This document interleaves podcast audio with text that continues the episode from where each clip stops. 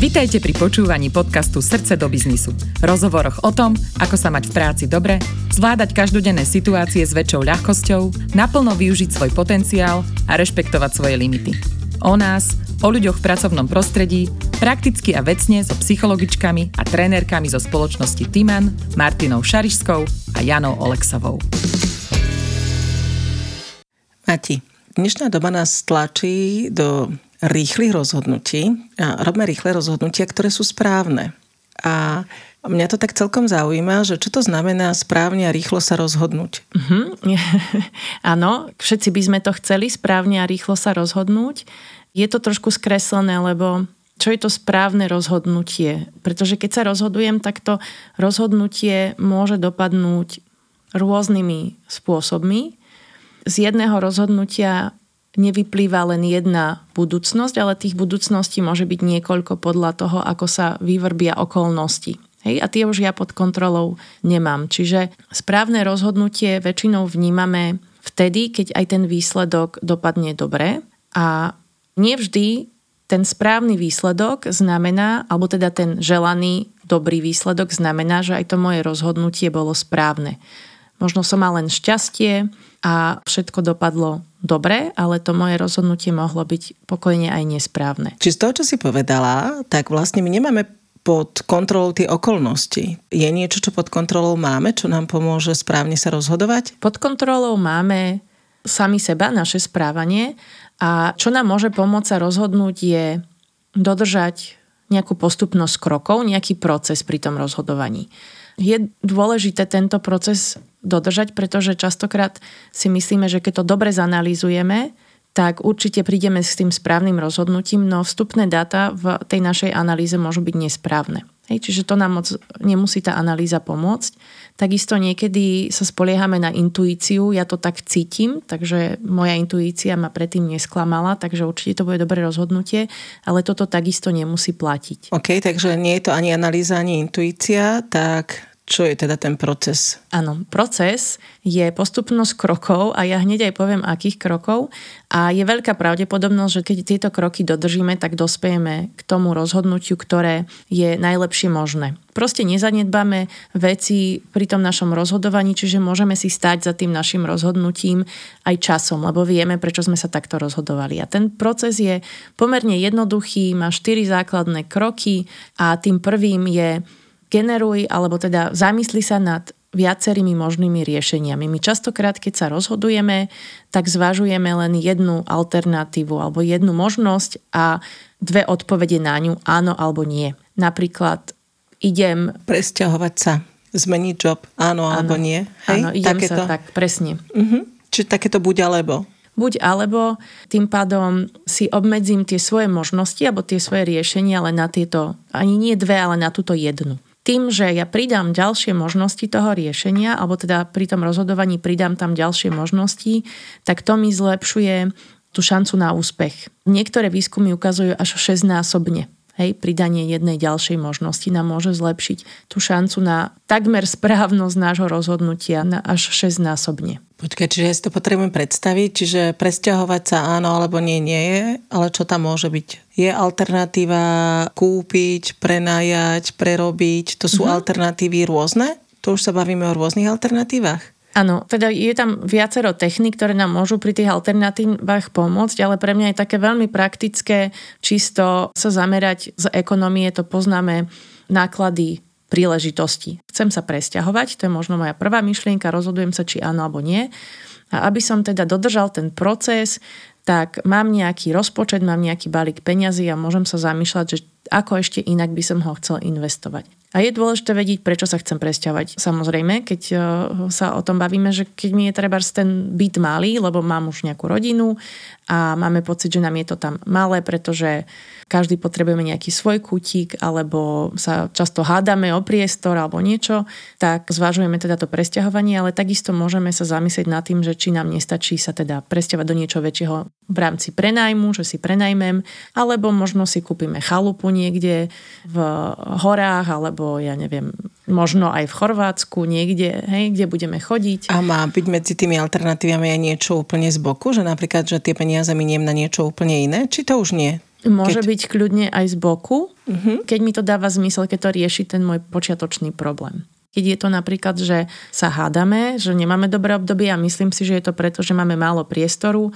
a poviem si, že tak ideme na rodinu dovolenku, tak môže to byť, alebo hej, každý že... rok pôjdeme, hej, tie peniaze si rozdelíme ročne a každý rok pôjdeme na dva týždne alebo na tri týždne alebo na mesiac k moru. Mhm. 20 rokov alebo ja neviem, aký je ekvivalent finančný, tak to môže byť pokojne to moje riešenie. OK.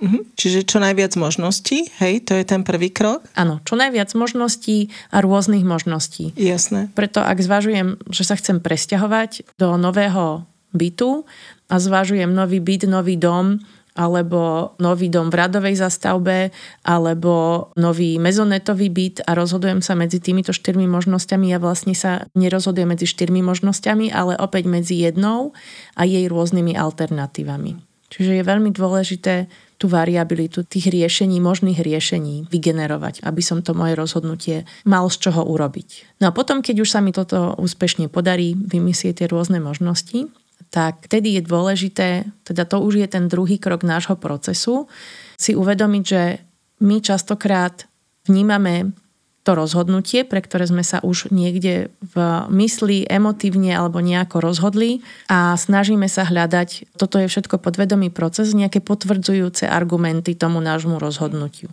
Čiže hľadáme veci, ktoré nám potvrdzujú to naše rozhodnutie, pretože to možno z nejakého dôvodu chceme a nebudeme hľadať alebo nebudeme sa pozerať na tie argumenty, ktoré nám vyvracajú túto našu možnosť. Čiže ak prirodzene ja chcem sa presťahovať do domu, tak budem hľadať iba tie výhody toho.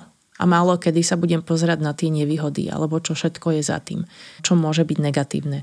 Takže vtedy je dôležité sa sami seba tak trošku spýtovať, alebo byť sami sebe tým diablovým advokátom a skúsiť teda na každé riešenie nájsť aj teda tie pozitíva, ale aj tie negatíva. Ak neviem vygenerovať negatíva pre nejakú možnosť, znamená to, že nie som ešte správne. Alebo že nie som... Nie som objektívny? Nie som ešte stále objektívny a stále je u mňa to, to sa nazýva to konfirmačné skreslenie a ak neviem teda vygenerovať tie negatíva, ešte stále podľa všetkého podlieham tomu skresleniu. Okay, čiže... A zase aj opačne, teda, uh-huh. že mhm. keď ešte neviem vygenerovať pozitíva nejakému riešeniu, takisto môžem podliehať tomu konfirmačnému uh-huh. Čiže podľa toho viem, že mám krok dva za sebou, že na každé riešenie mám nejaké plusy a nejaké mínusy a že som to teda naozaj čo najviac objektívne vyhodnotila. Čo je krokom 3? Teraz je dôležité sa nerozhodovať v emócii. Hej, tu máme tie naše mm-hmm. emócie ľudské, ktoré sú súčasťou, našou súčasťou z evolučného hľadiska odjak živa. Mm-hmm. Takže je dôležité si urobiť nejaký emočný odstup od toho rozhodnutia, pretože keď sa rozhodujem v tej emócii, v tej krátkodobej, teraz keď sa bavíme o tých emóciách, tak určite tie dlhodobé emócie sú pre nás nejaký kompas v tom živote, ale tie krátkodobé sú práve tie, ktoré nás od toho smeru alebo od toho kompasu nášho vzdialujú. Hej, je to ten okamžitý pocit. Ja neviem, keď viem, že by som mal cvičiť, lebo je leto a chcem vyzerať dobre v plavkách a dostanem chuť na večer o 10. na nejaký čokoládový kolač, ktorý ma tam láka v chladničke a ani neviem ako a je po ňom, zjem ho, tak potom som sa vlastne rozhodol v tej krátkodobej emocii. Mm-hmm. No a potom, ako náhle už sa nerozhodujem v emocii, to znamená, že si dám ten emočný odstup, či už si predstavím sám seba v nejakej budúcnosti pri tom rozhodnutí, alebo len tomu dám chvíľku času, nech tá prvotná emócia odznie, tak vtedy sa môžem rozhodovať. Dobre, čiže to je tá trojka, čiže sme odstúpili od emócií a čo bude tým zlatým klincom tohto štvorbodového procesu? Tým zlatým klincom je to, že môžeš sa míliť, aj napriek tomu, že si... to je iba klinec bez zlatého. Áno, áno, aj napriek tomu, že si toto všetko urobil v tom procese, stále nevieš ovplyvniť tie okolnosti, čo sa bude diať. Čiže keď si predstavíme len pandémiu, mali sme nejaké plány, urobili sme rozhodnutie najlepšie možné a tie okolnosti sa zmenili zo dňa na deň.